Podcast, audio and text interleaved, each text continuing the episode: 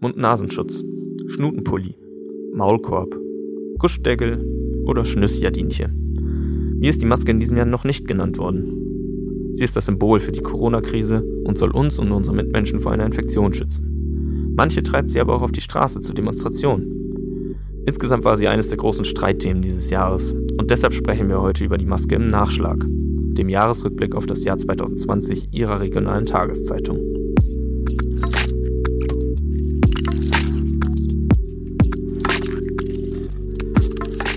Hallo und herzlich willkommen zur dritten Folge unserer Podcast-Reihe zum Jahresende 2020. Nachschlag, ein Jahr, ein Virus. Mein Name ist Malte Golsche und wir sprechen in unserer Podcast-Reihe über die Themen, die uns dieses Jahr besonders bewegt haben.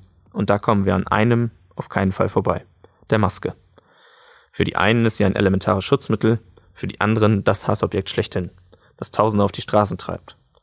Wie hat sich die Maske im Laufe des Jahres denn entwickelt? Blicken wir zurück. In Deutschland ist das Masketragen eigentlich unüblich. Wir kennen sie zwar aus OP-Sälen oder aus TV-Bildern aus Asien, wo sich die Menschen vor dem Smog schützen wollen. Masketragen hier ist unnötig. Bis zum Frühjahr 2020. Aber hilft die Maske überhaupt im Kampf gegen das Coronavirus? Noch zu Beginn des Jahres gab es daran auch unter anerkannten Virologen noch starke Zweifel. Der inzwischen bekannte Christian Drosten sagte noch im Januar, damit hält man das nicht auf. Die technischen Daten dazu sind nicht gut für das Aufhalten mit der Maske. Was die Leute darunter verstanden ist, die Maske hilft nicht. Was Drosten aber eigentlich damit meinte, dass es noch keine ausreichenden Daten für diese Form der Vorbeugung gibt. Das heißt, das Masketragen an sich und die Verbreitung von Viren damit ist noch nicht gut genug erforscht. Der Bonner Professor Hendrik Streeck sah im Sommer 2020 die Verwendung von Atemmasken noch kritisch. Allerdings wegen der oft falschen Anwendung. Die Menschen würden die Maske in ihre Hosentaschen knüllen, sie ständig anfassen und zu selten waschen, meinte er. Das sei ein perfekter Nährboden für Pilze und Bakterien. Trotzdem tragen wir die Maske inzwischen fast überall, wenn wir uns nach draußen bewegen. Sie ist unser Alltagsbegleiter geworden. Und sie hilft ganz offenbar. Denn Drosten, der die Bundesregierung in wesentlichen Fragen berät, schwenkte mit seiner Meinung um. Und die Erfolge des ersten Lockdowns, in dem die Maske in den Geschäften Pflicht geworden ist, die geben ihm recht. Seit Oktober wurde die Maskenpflicht im öffentlichen Raum jetzt noch einmal verstärkt. Sie gilt nun und auch immer noch in vielen Städten, auch in der Fußgängerzone, und ist damit inzwischen unser Alltagsbegleiter geworden. Am Anfang, muss es auch ich zugeben, habe ich sie oft noch zu Hause vergessen. Das passiert mir jetzt kaum noch. Die Maske gehört inzwischen genauso dazu, das kennt ihr mit Sicherheit auch, wie der Schlüssel, das Portemonnaie oder das Handy. Sie ist halt immer dabei. Wie auch andere Leute diesen Wandel erlebt haben, dazu hören wir gleich noch einmal einen echten Experten. Vorher wollen wir ein paar Menschen von der Straße hören, wie sie zum Thema Maske stehen. Im Oktober habe ich für einen Videobeitrag in der Osnabrücker Innenstadt einige Leute befragt, wie sie mit dem Thema der Maskenpflicht umgehen. Es gibt viele Leute, die geschützt werden sollten. Ja, gerade die chronisch Kranken oder die überhaupt schon Krankheiten mit sich tragen, das sehe ich schon ein. Ansonsten wäre ich eher auf der Liste, es tut nicht Not. Ich denke, wenn es nötig ist, um Corona einzudämmen, dann ist es okay für mich. Also ich habe kein Problem damit. Ich finde es sehr, sehr gut, dass man es macht, damit man nicht angesteckt wird. Ja, aber andererseits, wie kann man das sagen, so anstrengend, das immer zu tragen. Ich trage die Maske, ich respektiere das, ich mache das. Auch ohne jeglichen Groll, auch ohne jegliche Angst, ich mache das. Ne? Meine Meinung dazu ist ganz klar, ich denke, die Zahlen, die lügen ja nicht. Ich meine, wir testen mehr und so weiter und so fort, deswegen gehen die Zahlen auch hoch. Aber grundsätzlich, die Zahlen gehen hoch und steht ein langer Winter bevor und deswegen behaupte ich und meine ich ganz sicher, dass das natürlich sinnvoll ist, dass man alle Maßnahmen irgendwie nutzt, die möglich sind. Auf jeden Fall möchte ich wünsche ich mir von den Politikern ein besonnenes, offenes Ohr für auch Positionen, die weitergehen, als nur diesen Fokus auf die Neuinfektionszahlen. Aber doch, ich hoffe einfach nur, dass die Einzelfälle, die wenigen, sich auch daran halten, dass wirklich die Allgemeinheit solidarisch das Ganze irgendwie durchführt. Ne?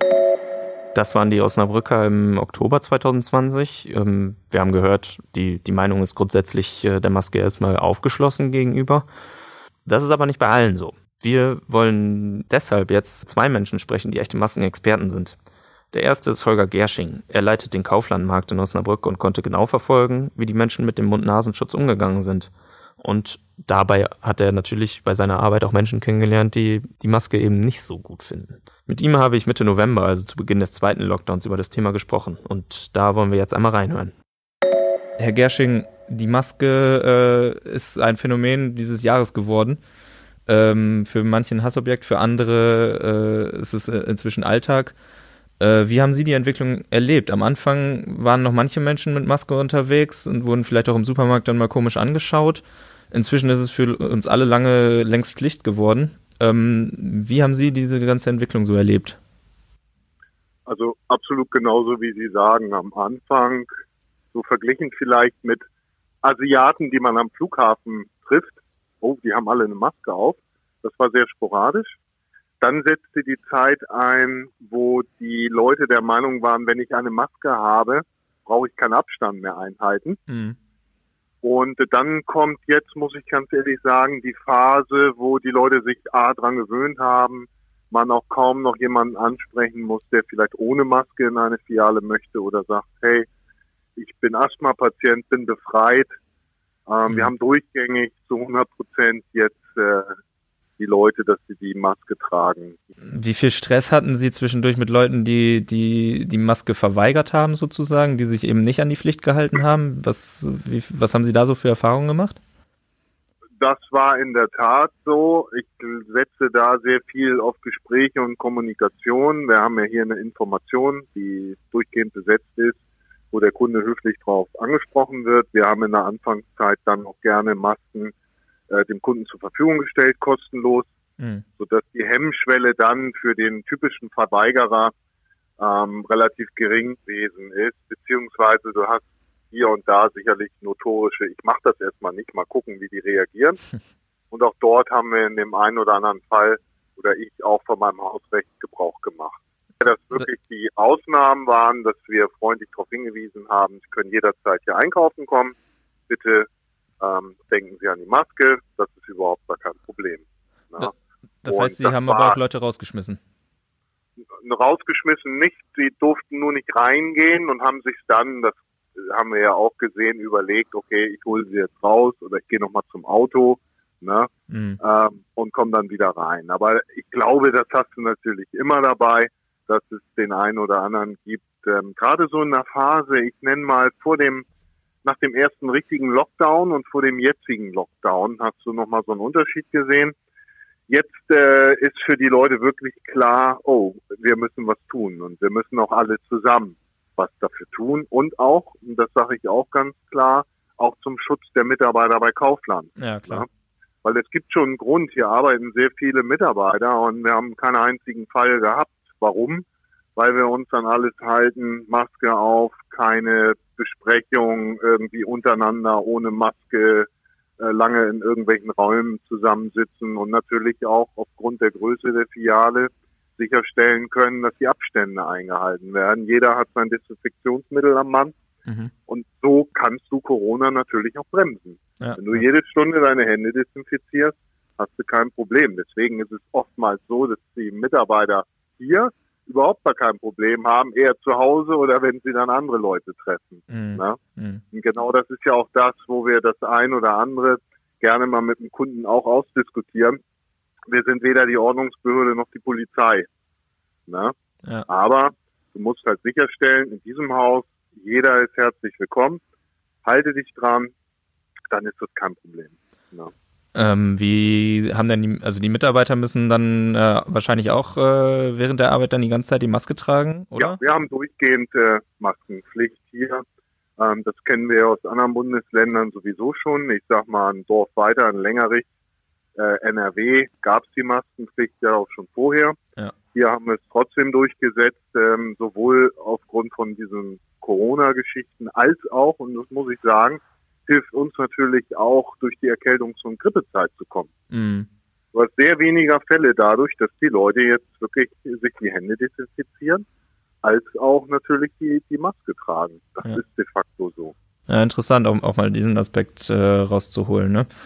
Wie haben dann die Mitarbeiter reagiert? Haben die Verständnis dafür gehabt und haben die das alle so klaglos umgesetzt? Oder wie war das mit in der Kommunikation dann? Das hängt immer davon ab, ganz genau, das hängt immer davon ab, wie man es vorlebt. Und sämtliche Führungskräfte leben das hier vor und haben von morgens bis abends ihre Maske auf. Wir stellen auch Masken zur Verfügung. Wir haben so eine leichte Sommermaske. Wir haben eine Papiermaske, das ist zum Beispiel mein persönlicher Favorit, die merkt man fast gar nicht mehr nach einer gewissen Eingewöhnungszeit. Aber ansonsten haben wir durchgehend die Masken. In der Kassenzone haben wir es so gemacht, dass wir die Kassen umgebaut haben, die sind jetzt komplett in Plexiglas eingehüllt. Dort kann, wer möchte, auch die Maske absetzen oder zumindest einfach mal durchatmen. Ne? Ja, ja. Das ist kein Thema. Aber wie gesagt, da hast du auch keinen direkten Zugriff mehr auf den Kunden. Da sind dann kleine Grifflöcher für die Ware und für die elektronische Kartenzahlung. Das ist überhaupt kein Thema. Ja, und da muss ich sagen, da ziehen die Mitarbeiter aber auch 100% mit, weil sie wissen, wie wichtig das ist, auch ihren Mitmenschen gegenüber. Mhm. Gab es bei Ihnen im Laden auch mal so Kuriositäten, wo die Leute dann mit nur so einem Netz zum Beispiel reingegangen sind oder mit Leuten oder mit Masken, die irgendwie einen Reißverschluss in der Mitte hatten oder so? Also es fängt genau damit an, geht über Leute, die einen Motorradhelm auf hatten. Ja. Das geht über Leute, die voll verschleiert sind und einfach mal sagen, was juckt so ein Dollerei, ich habe eine Baseballmütze auf und ich ziehe mir meinen Mundschutz, also übers komplette Gesicht, wo wir sagen, wir möchten bitteschön mindestens die Augen frei haben. Ja. Ja?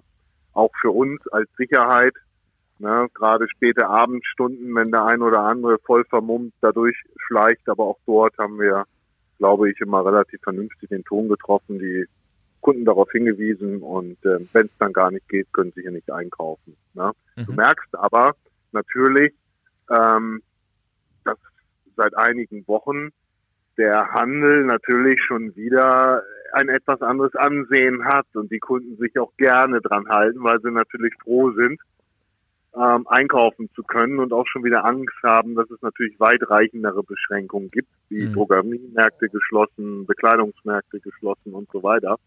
Und wir haben ja so März, April, war ja der Einzelhandel so ein bisschen, boah, ihr seid so toll. Ja. Ich erinnere da auch noch an die Leute, die auf den Balkon gegangen sind, geklatscht haben für Ärzte und Pfleger. Das war ja im Einzelhandel auch fast so. Ja. Interessant war, dass im Juni, Juli, August davon keiner mehr was wissen wollte. Das war schon wieder alles normal. Und als jetzt ich nenne ihn mal Lockdown Light, aber du merkst jetzt auf einmal wieder, oh, wir steigen in der Gunst des Kunden ein Stück weit höher. Ja, ja. Na. Okay, dann hoffen wir mal, dass es dabei bleibt, dass Sie in der Gunst der Kunden weiter oben bleiben und dass uns erspart bleibt, dass wir nochmal zurück müssen in diese Zeiten und appelliere nochmal an alle, trotzdem weiter die Maske aufzusetzen. Absolut. Ich bin felsenfest davon überzeugt, dass wir es gemeinsam hinkriegen. Und ich glaube schon früher, spätestens Sommer nächsten Jahres, haben wir uns auch endlich durchgestanden. Hoffen wir das mal. Herr Gersching, vielen Dank für diesen Einblick aus dem Supermarkt. Das war Holger Gersching, Leiter des Kauflandmarkts in Osnabrück, als erster Experte. Die zweite Expertin ist Madita Golsche. Sie trägt beruflich jeden Tag die Maske und erzählt uns, wie sie damit umgeht und ob sie die Kritik daran nachvollziehen kann.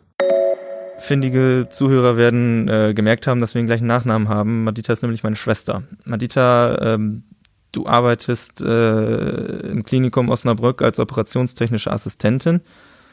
Du und deine Kollegen, ihr wart schon vorher Profis im Maske tragen, so wie wir es jetzt alle geworden sind, aber ihr müsst es eben von Berufswegen. Erklär mal, wie die Maske bei dir auf der Arbeit eine Rolle spielt und wie ihr auf der Arbeit damit eben umgeht. Ja, auf der Arbeit ist es nun mal so, wir arbeiten im Zentral-OP, im gesamten Operationsbereich ist es wichtig, dass wir durchgehend eine Maske tragen und insofern halt für uns auch einfach den ganzen Tag über. Das heißt, für euch ist das eigentlich vollkommen normal, eine Maske aufzusetzen und eben damit zu kommunizieren, damit durch die Gänge zu laufen und ihr erkennt euch auch noch gegenseitig trotz Maske. Genau, richtig. Sag mal jetzt, so aus professioneller Sicht, kannst du die Aufregung darum verstehen, um die Maske? Also sie ist ja inzwischen, ja für einige ist es ein Hassobjekt geworden, für andere, die halten es gefährlich, sich irgendwie mit Maske zu bewegen und sie lange aufzuhaben. Kannst du das nachvollziehen, dass Leute sagen, ich will keine Maske tragen? Also am Anfang, zum Einstieg meines Berufslebens fiel es mir natürlich schwer, die Maske 8 Stunden am Tag tragen zu müssen. Mhm. Die einzige Möglichkeit für mich war, um die Maske abzulegen, war während meiner Pausen. Ich hatte aber auch zu Anfang, was viele beklagen, das Gefühl, nicht ausreichend Luft zu bekommen.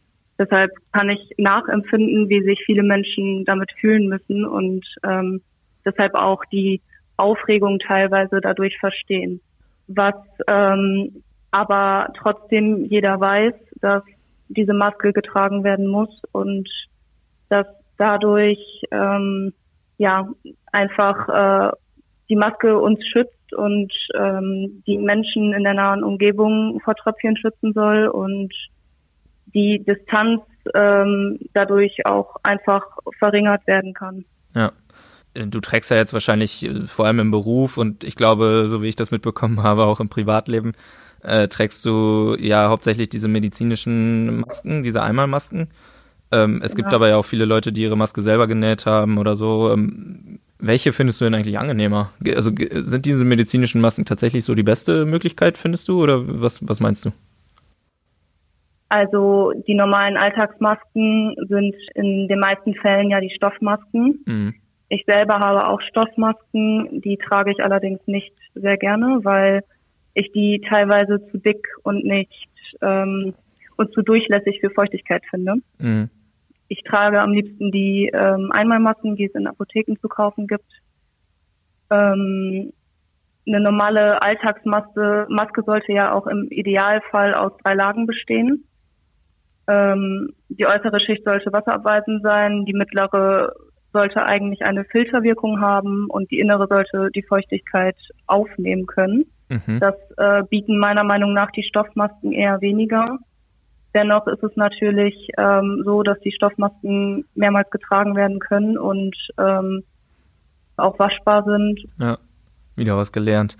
Es ist ja auch so ein bisschen so Modeaccessoire geworden, dass die Leute irgendwie, keine Ahnung, besonders auffällige Motive darauf wählen. Also es gibt zum Beispiel ja diese Zoomasken, wo dann der große Tiger drauf ist oder was weiß ich, ne? Gibt es das im OP eigentlich auch, dass die Leute da irgendwie sich so einen Spaß draus machen oder so? Das dürfen wir leider nicht. Ach so. Wir dürfen keine Stoffmasken tragen, weil diese halt nicht der Norm entsprechen und wir uns dann nicht sicher sein können, dass diese Masken, die sich dann jeder selber nähen kann, auch eben aus diesen 3 Lagen bestehen und diesen Schutz bieten. Ja, ja. Madita, ich danke dir für diesen kleinen Einblick aus dem OP und ich hoffe, dass bei euch im Krankenhaus weiter es einigermaßen ruhig bleibt, was so Corona-Fälle angeht. Das war meine Schwester Madita Golsche, unsere zweite Expertin, und damit wären wir am Ende der 3. Folge unseres Nachschlags zum Jahresende 2020 angelangt. Diese Folge stand ganz im Zeichen der Maske. Falls ihr zu der Folge Fragen, Kritik oder Anregungen habt, schreibt uns einfach unter podcast.noz.de. Die nächste Folge hört ihr morgen auf allen guten Podcast-Kanälen sowie auf NOZ, SHZ und svz.de. Vielen Dank, bleibt gesund und, das sei mir erlaubt, Maske auf.